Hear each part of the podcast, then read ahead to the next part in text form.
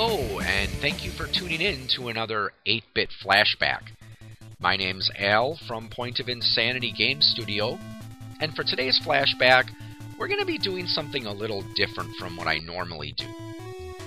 Usually, when I do my flashback episodes, whether it's an 8 bit or a 16 bit flashback, I look at a game that I fondly remember from my childhood. Today, however, we're going to be doing the opposite. We're going to be taking a look at a game that I don't fondly remember. Today's game is Data East's Tag Team Wrestling. And this is, without a doubt, one of the worst video games I've ever played. Not just one of the worst professional wrestling video games, but one of the worst games, period. And I'll be explaining why later. Now, during the 8 bit era, there were several attempts to make professional wrestling games for the Nintendo Entertainment System. The first that I remember, and in my opinion was probably one of the best, was Nintendo's Pro Wrestling. It gave you a pretty good range of characters, and the play control was actually pretty good as well.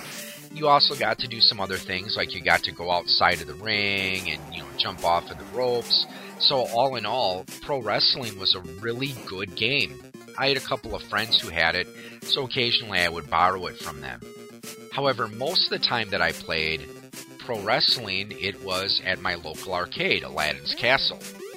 They had an old game system there called the Play Choice 10.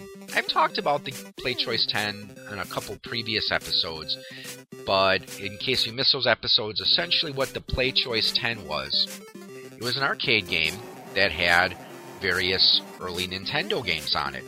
I don't think they ever got to the 16 bit era with the Play Choice 10, and it didn't necessarily have 10 games. I believe it usually had quite a bit more. But what you would do is you'd put in a quarter, and that would give you so many number of minutes. And you could play as many games as you wanted in that time. So that was actually kind of cool because let's say you played Super Mario Brothers and you died a minute into the game. Well, you still had time left. You could just choose another game to play or restart your Super Mario Brothers game.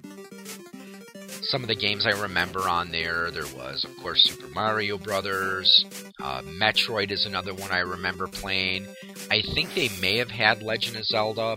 I know they also had Super Mario Brothers 3 when that came out but Pro Wrestling was one of my favorite games to play on that particular machine. Unfortunately, I'd have to say there are probably more bad wrestling games for the NES than good ones. One of them that I remember playing a couple times, and this one really didn't impress me very much, was Muscle. Some of you children of the 80s out there might remember Muscle Things, which I don't remember what uh, muscle stands for. It was like millions of uncontrollable creatures lurking everywhere or something like that. But they were these little pink wrestling figures, and I think eventually they came in other colors. And I had a bunch of these when I was a kid, and they actually made a little wrestling ring for them too. So really, the main fun of those was just trading them and collecting them. And I think I don't remember if they came blind packaged. I think they came in a blister pack, so you could actually see what you were about to get. So they did try to make a game for it, but it wasn't really very impressive.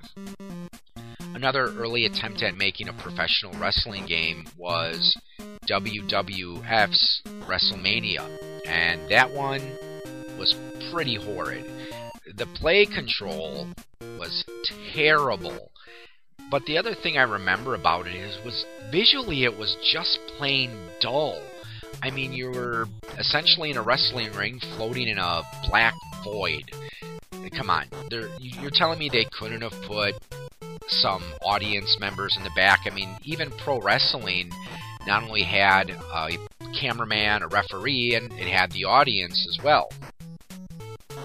I know there were also a couple of other WWF games, like there was, I think, a Steel Cage Challenge one, and there was also a, I think, a survive may have been a Survivor Series one as well. But like I said, they weren't really anything to write home about. But let's take a look now at Tag Team Wrestling. Not only one of the worst wrestling games ever made, but just one of the worst games made, period.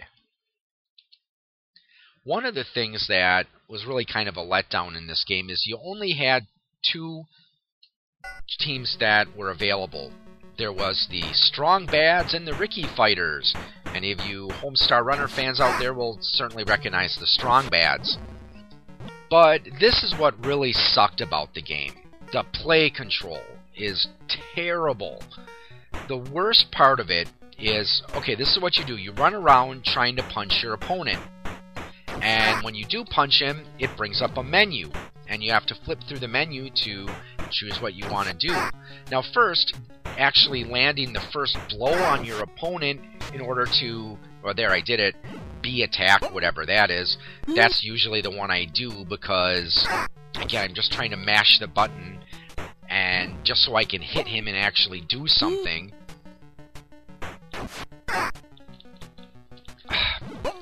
Thank goodness for my mm. tag team partner coming in and saving me there. Yeah, let's try to tag out. There we go. Okay, Masked Man, whoever he is.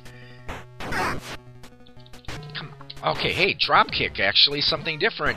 I'm not sure if the two characters have different move sets or if I just hit something incorrectly and that that's what allowed me to do that move.